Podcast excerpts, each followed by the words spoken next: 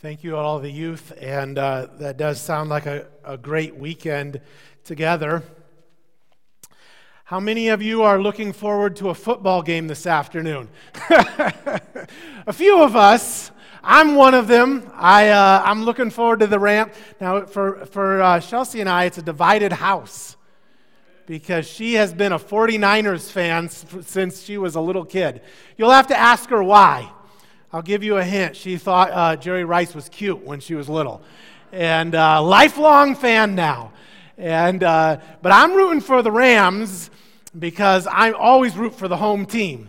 And, uh, and I'm looking forward to it, and it's going to be a great time. Uh, some of you are like, who cares?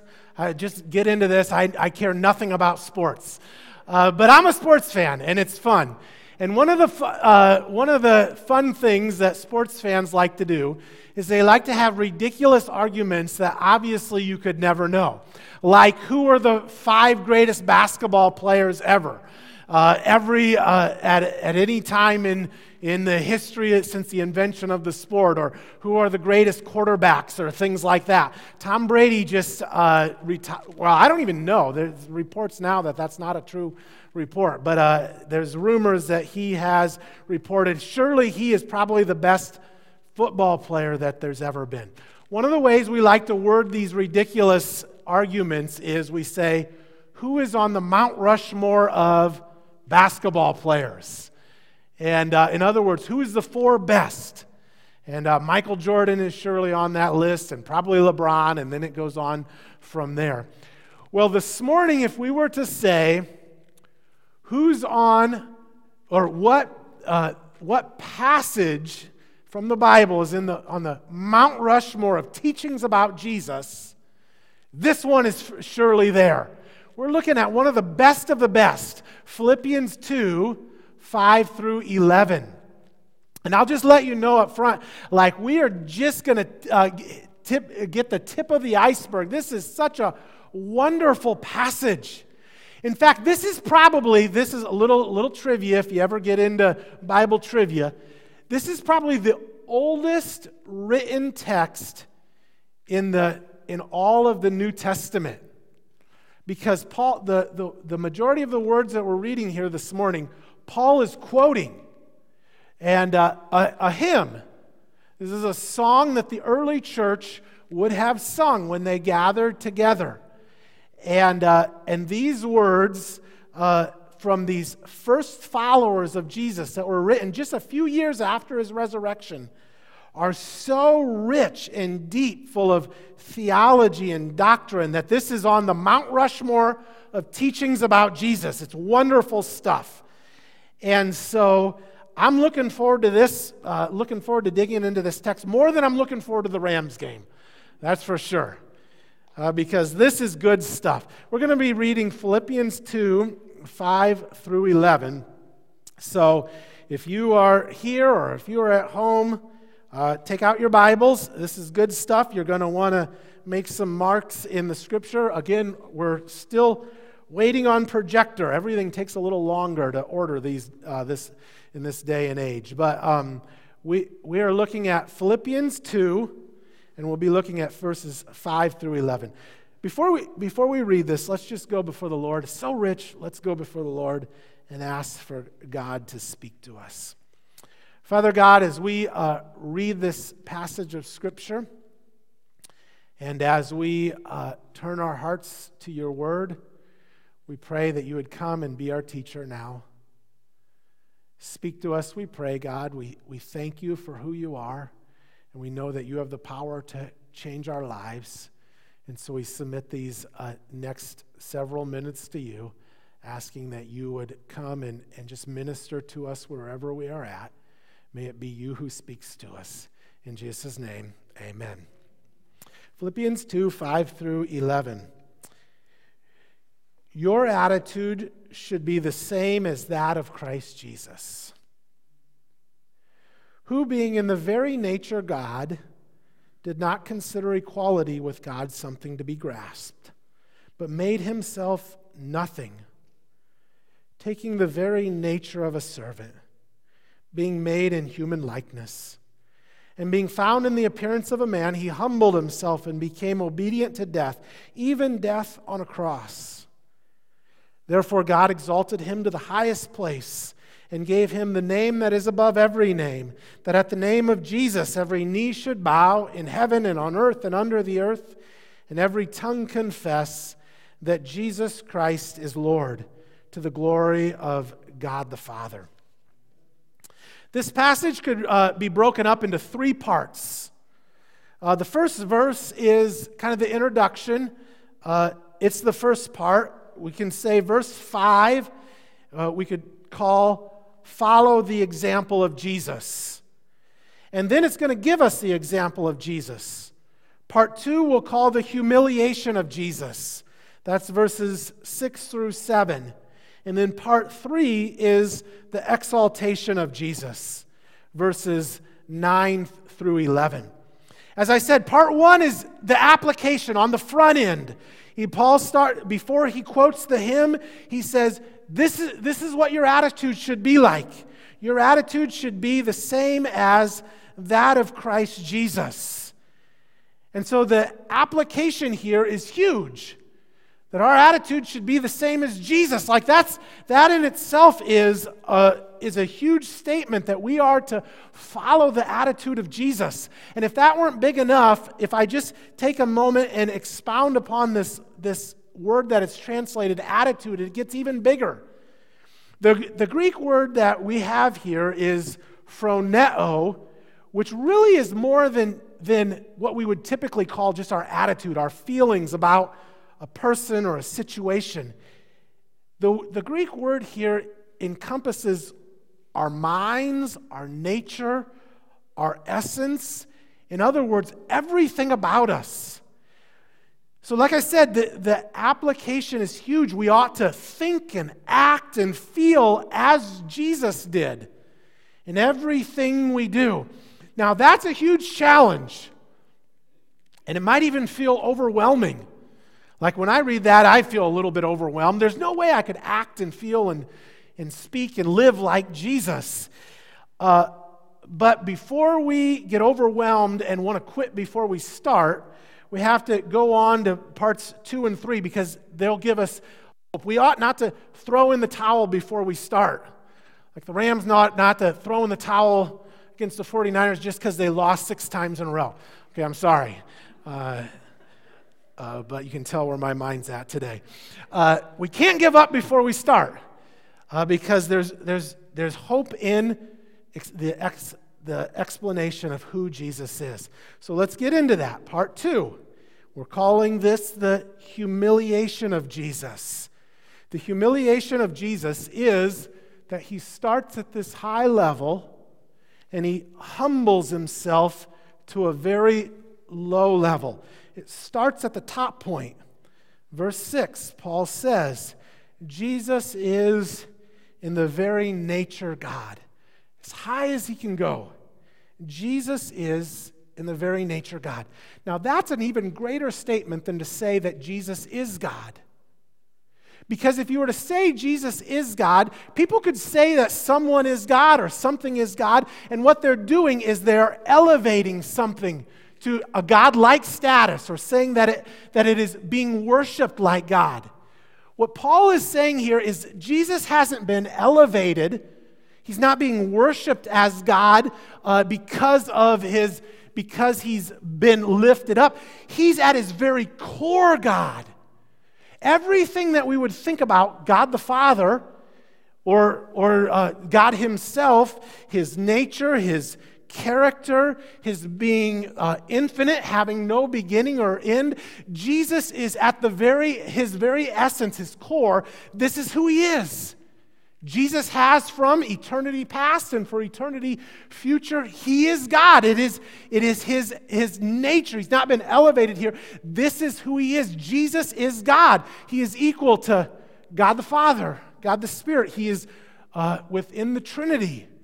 Jesus is in the very nature God. Now, that is a radical statement. If we can just get our mind around that for a moment, to claim that Jesus is God in the very uh, in his very nature God. That's a, that's a very radical statement. In fact, that is a radical statement that deserves a radical response. Now, if I was, if I was to say right now, the building is on fire, the building is on fire, that's a radical statement, right? In fact, that's against the a law because if you were to, uh, if you were to announce that in a public uh, place, there would be pandemonium. It is a radical statement that, uh, in, uh, that incites a radical decision, a radical response. And for us to say that Jesus is God, uh, we uh, deserves a radical response. In fact, I want to challenge you uh, sometime in your life. I want, you to, I want to challenge you to read through the Gospels and the life of Jesus and get a notebook. And as you read through the four Gospels, write down every response that people have to Jesus. You'll notice that people always have a radical response to interaction with Jesus. Nobody ever has a moderate or an apathetic response to him. Now, some people will deny him. They'll say Jesus is not who he claims to be. He's not, uh, he, uh, they, they'll dis- deny him and disown him. There are others who, who will despise him. There are some who despise him so much they put plans together to have him crucified to have him killed. But then the third response, which is also a radical response, is that some devote their lives to him. There are some that he comes and he gives them an invitation and they devote their whole lives to him. But every response is radical. They either deny, they despise, or they devote. And in our world today, in which so many people just say, Oh, I like Jesus, or they say, yeah, uh, Jesus is a good guy, and they put him on the back burner of their lives. That's a ridiculous response to him. If we really understood who he is, that Jesus is God and the very nature of God, it deserves a much more radical response. And I just challenge all of us uh, wrestle with that claim. And if you come to the point where you deny it, okay. If you come to the point where you despise him, okay. I'm not saying fine, I think that's a foolish decision, but at least it's a radical decision. Don't sit on the fence. But my challenge to us is if we really recognize who Jesus is, uh, we ought to devote our lives to him. It is, uh, he is, in this passage, as it is saying, he is God. He, he, uh, we ought to make a decision and either reject him or receive him. Now, that's the starting point that Jesus starts up here at the very nature God. Now, what we're going to see here next is what we're calling his humiliation. Seven steps down. I don't know if there's seven intentionally, but that is the number in the Bible of perfection, of completion. And we have here, from way up here, it's going to take seven steps to get way down here. Step one, Jesus being in the very nature of God. One, you can even number these in your Bible if you want.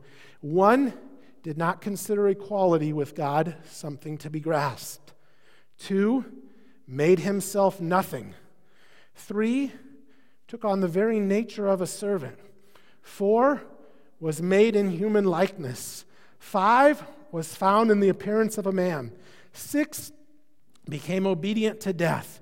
Seven, even death on a cross.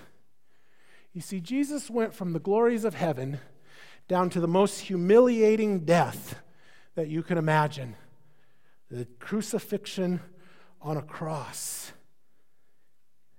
Now, it starts here. The first step, uh, Paul says, is he did not consider equality with God something to be grasped.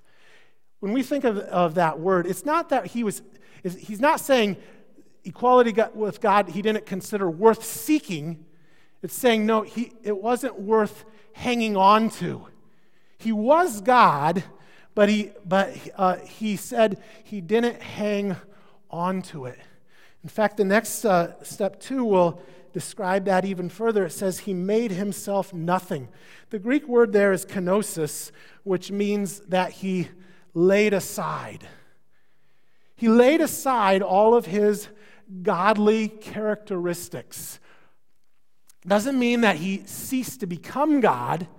It says that in becoming a human, he laid aside things like his omniscience and his omnipotence, his omnipresence, uh, all of these things that he had as part of the Godhead. Uh, in becoming man, he laid those things aside. Now, uh, you'll, you'll say, well, how did he do all those miraculous things then? He healed people, he multiplied food, he, he rose from the dead. If he, was, if he laid aside the powers of God, how did he do all those things? Acts 10 38 gives us the answer. It says, God anointed Jesus of Nazareth with the Holy Spirit and power, and he went around doing good and healing those who were under the power of the devil because God was with him.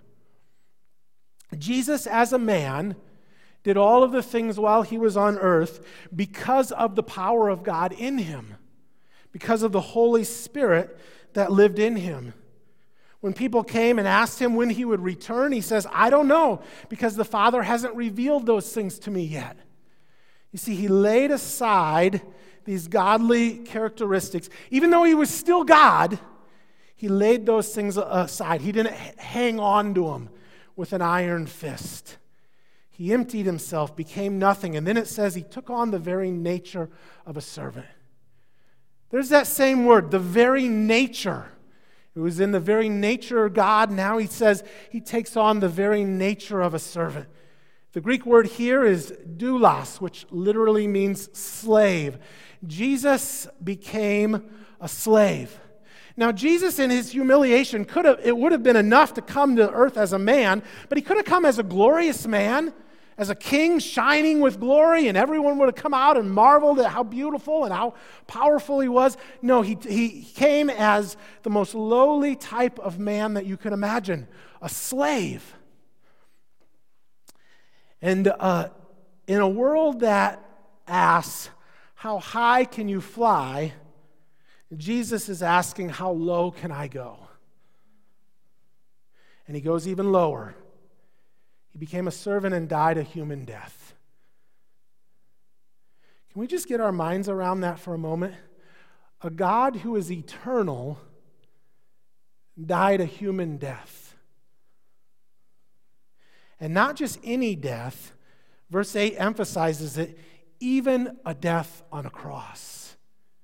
If he would have lived a long life and died a peaceful death, uh, that would have been low enough, but he chose the lowest death you could imagine the death of a criminal, in which he hung on a cross for hours on end as people paraded in front of him and spit upon him and mocked him.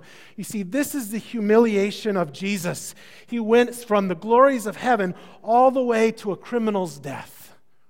He humbled himself so much. And it was willingly and intentionally. I was trying to think of an analogy for us. What if you were to willingly and intentionally today become a roach? It's the grossest animal I can think of, all right? Okay, now let me share with you uh, something that Chelsea uh, shared this past week. And I know I'm going to gross some of you out, okay? Uh, but uh, it's for a purpose.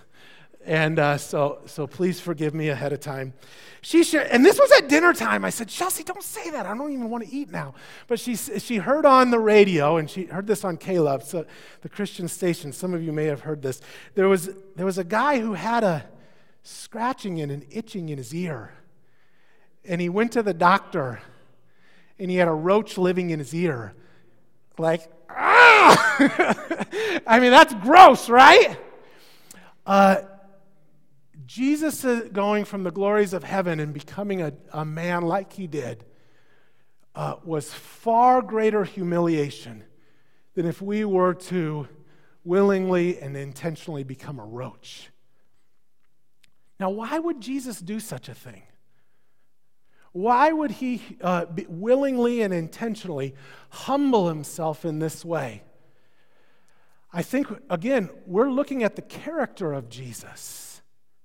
You see, he became a servant. He, he, his, he, it says, in his very nature, uh, he became a servant because something about him, part of his character was he was servant like.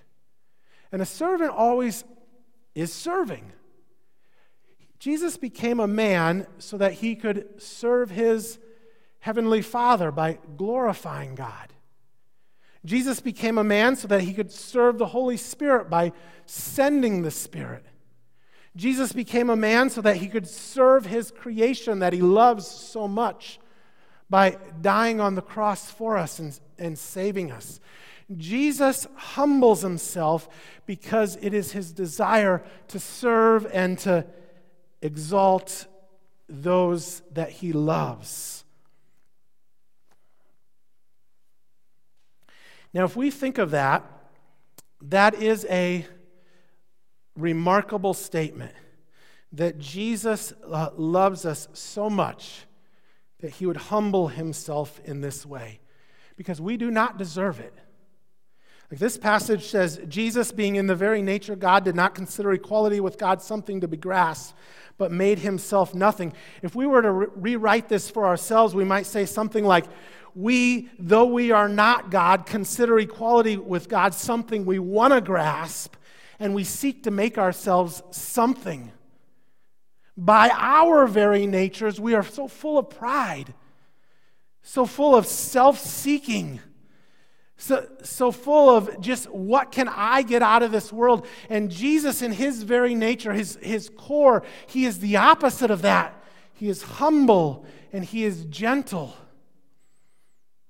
There's only one statement in all of the Bible, and I didn't really realize this. I read this in a book a couple weeks ago.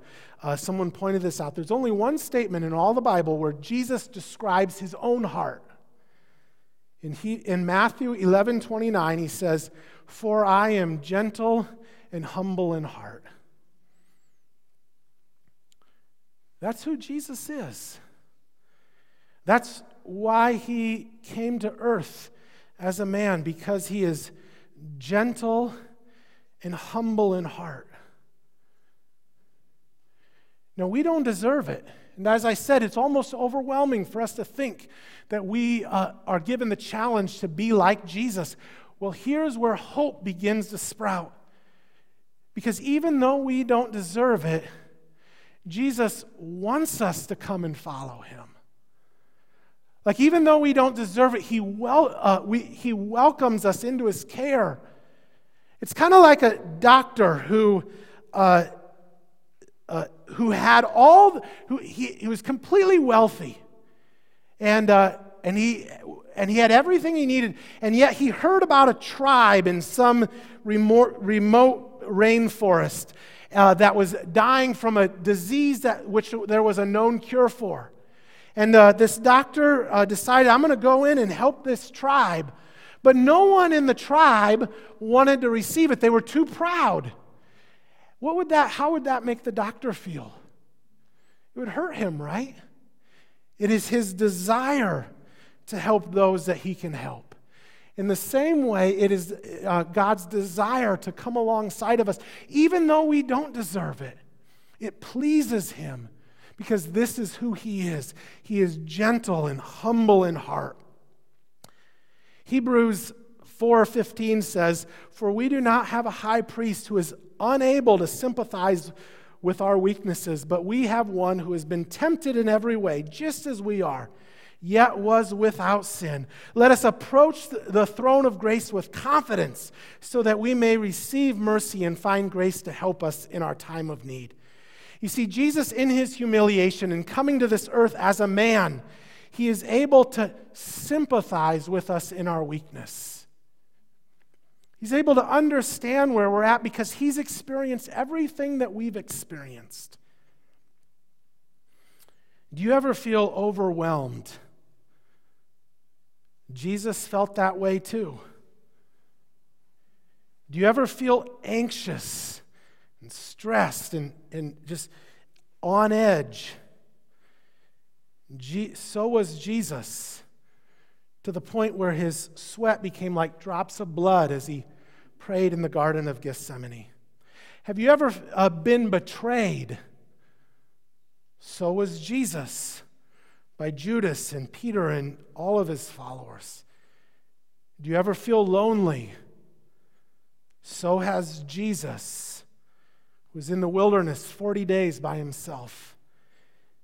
Have you ever felt tempted to sin, like hard temptation, like Satan himself was tempting you? So has Jesus, who was tempted by the devil. Have you ever felt like God left you? He abandoned you. So has Jesus as he hung on the cross and he cried out, My God, my God, why have you forsaken me? Have you ever felt the disappointment of unanswered prayers? So is Jesus when he prayed in the Garden of Gethsemane God, if there's any way, take this cup from me. Do you ever feel hurt? Do you ever weep? Do you ever cry? Do you ever struggle? So is Jesus. I think of his, him crying over his friend Lazarus. You see, we have a high priest. We have Jesus himself, who is gentle and humble in heart, who is able to sympathize with us in our weakness. He laid aside the glories of become a human like us and so it says, Let us approach the throne of grace with confidence. Why? Because we know who He is. He is gentle and humble in heart, so that we may receive mercy and find grace to help us in our time of need. You see, Jesus is not only able to understand what we are going through, He's able to help us because He went through it perfectly. He did not sin, He thrived he was not only man, he was the God man. And he's willing to come alongside of us. Okay, that's section two. And we have one more section. Section three is verses eight or verses nine through eleven, and it speaks of Jesus' exaltation.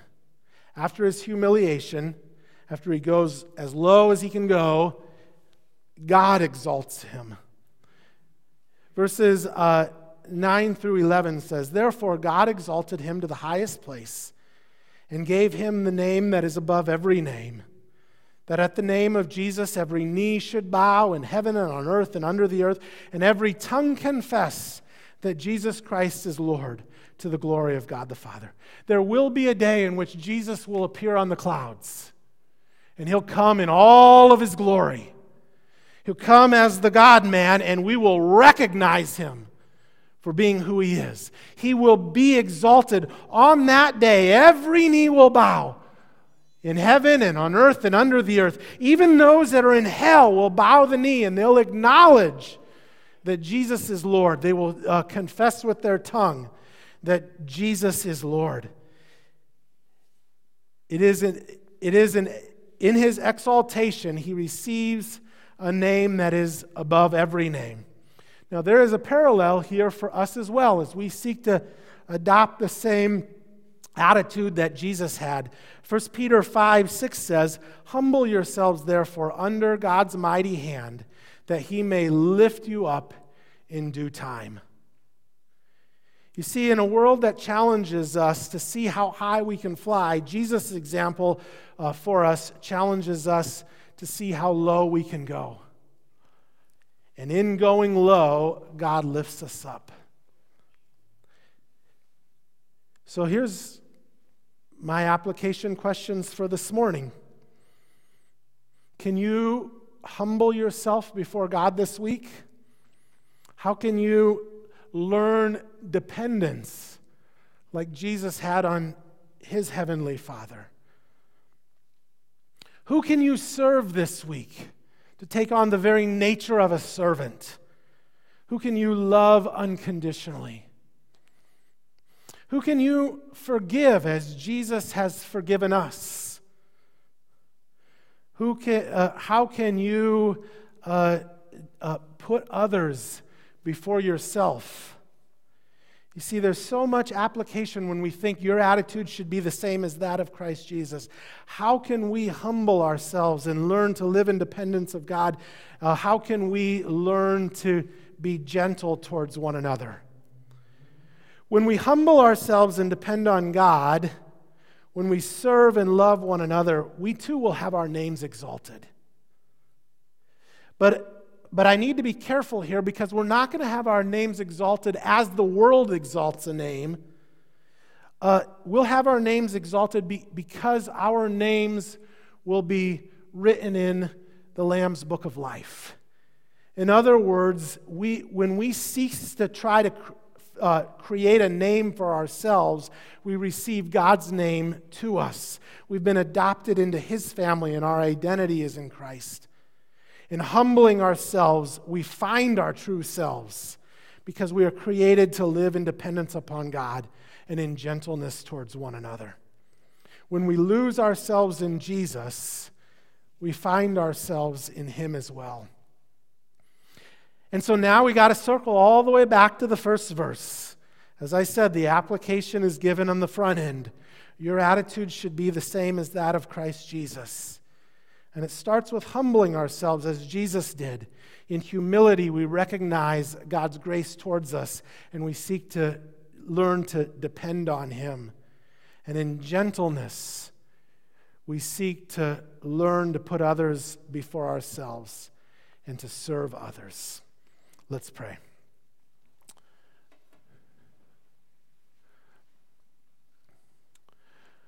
Oh, Father God, we thank you that you love us so much. God, we really don't deserve your kindness and your compassion, your gentleness to us.